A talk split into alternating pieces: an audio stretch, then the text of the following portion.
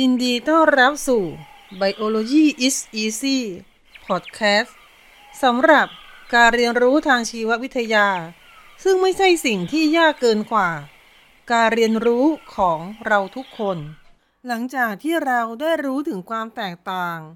ระหว่างโปรคาริโอตกับยูคาริโอตแล้ว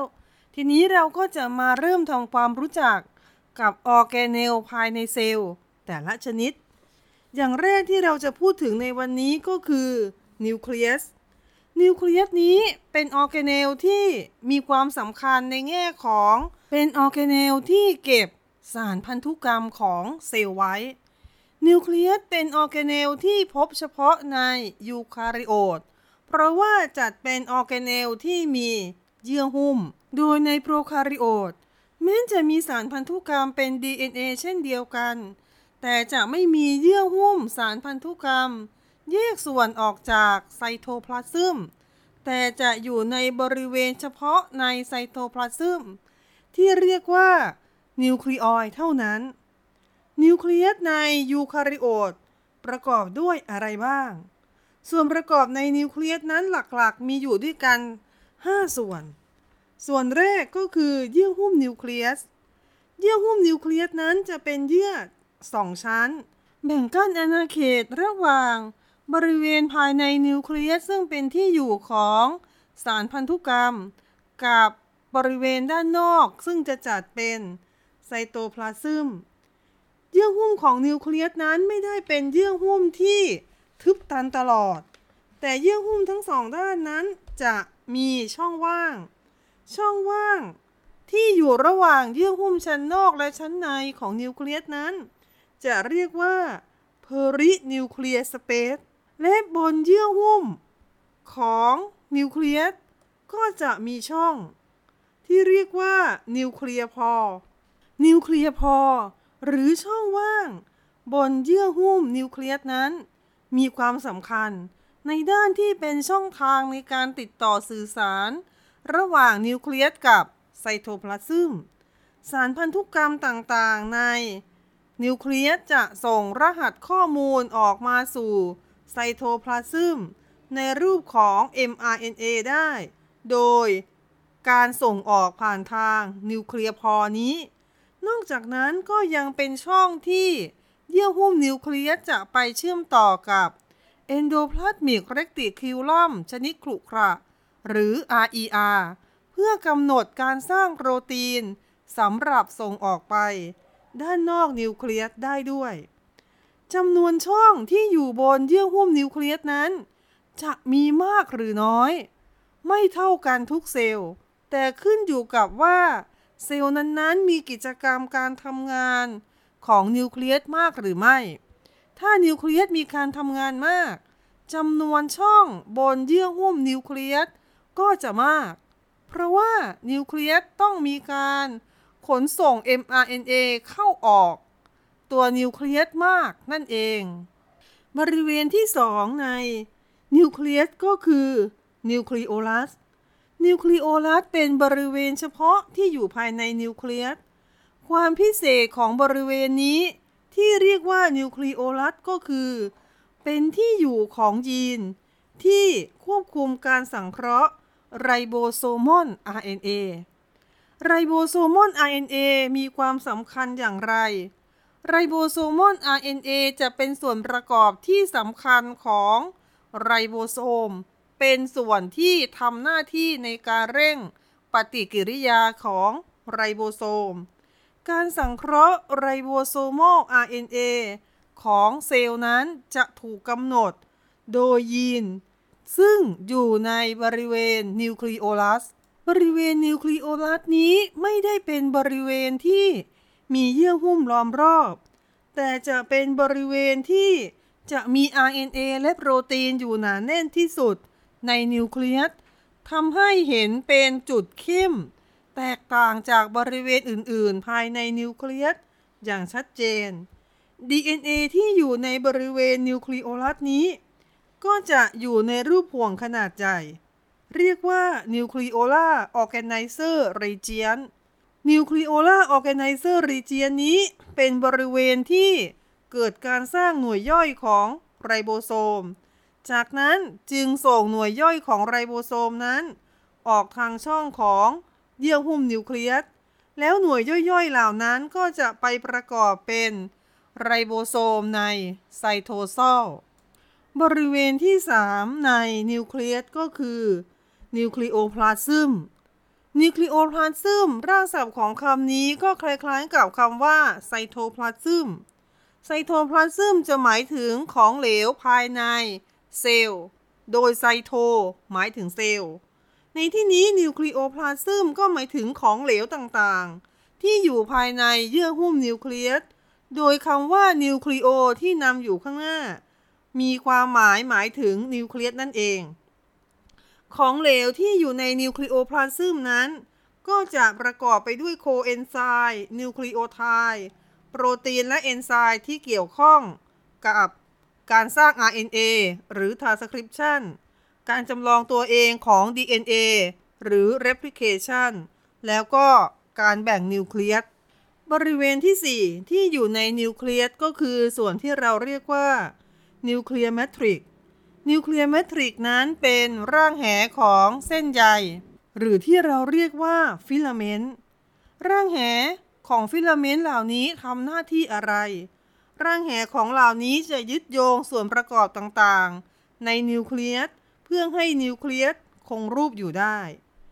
ส่วนสุดท้ายที่เป็นองค์ประกอบภายในนิวเคลียสก็คือ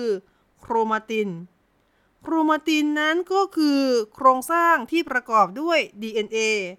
สาย DNA ม้วนตัวเข้ากับโปรตีนฮิสโตน และโปรตีนที่ไม่ใช่ฮิสโตน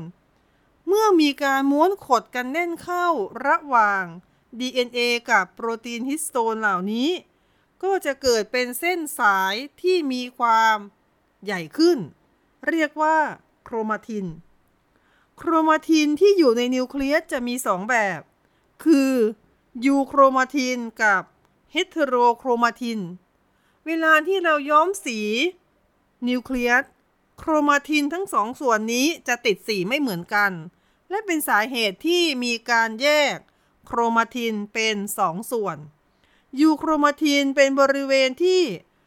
เส้นสายของโครมาตินที่เกิดจากการรวมตัวของ DNA กับโปรตีนฮิสโตน ไม่ขดตัวแน่น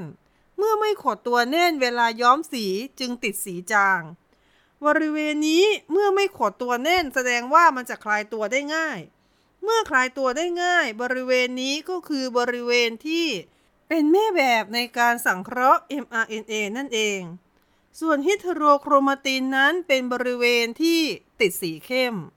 ติสีเข้มเพราะเป็นบริเวณที่ DNA กับโปรตีน ขดตัวกันแน่น การขดตัวกันแน่น แสดงว่า คลายตัวออกได้ยาก ซึ่งก็คือบริเวณนี้เป็นบริเวณของ DNA ที่ไม่ได้ใช้เป็นแม่แบบ ในการสังเคราะห์ mRNA นั่นเอง เส้นสายของโครมาตินเหล่านี้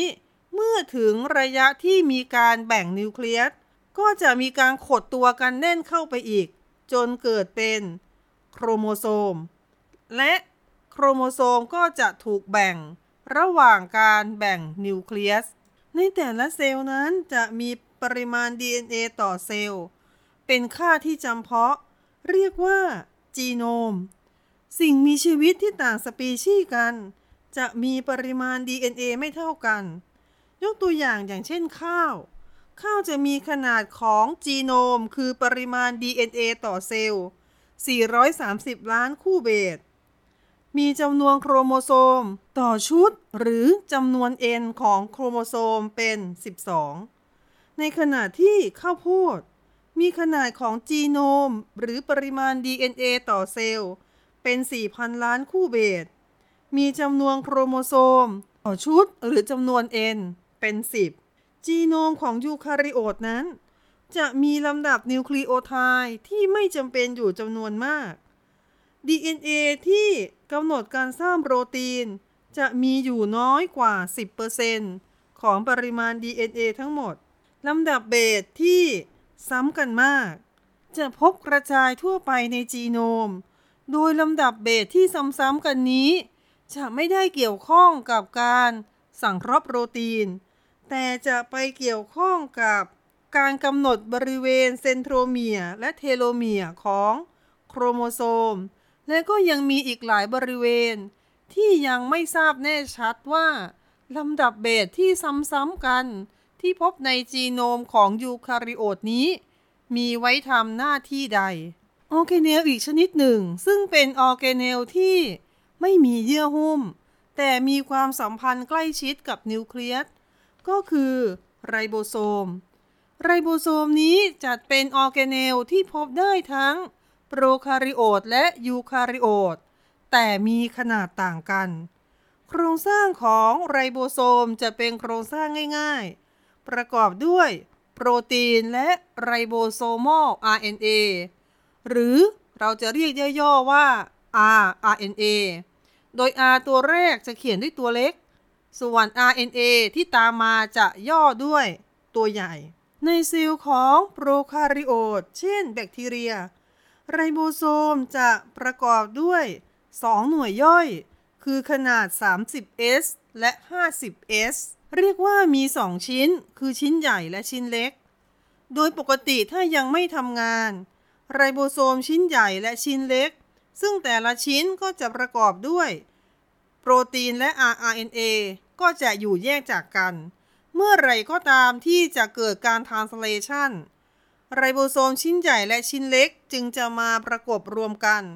และกลายเป็นไรโบโซมที่มีขนาด 70S ส่วนในยูคาริโอต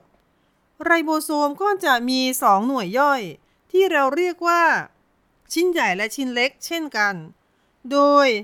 ชิ้นใหญ่ของยูคาริโอตจะมีขนาด 60S ชิ้นเล็กจะมีขนาด 40S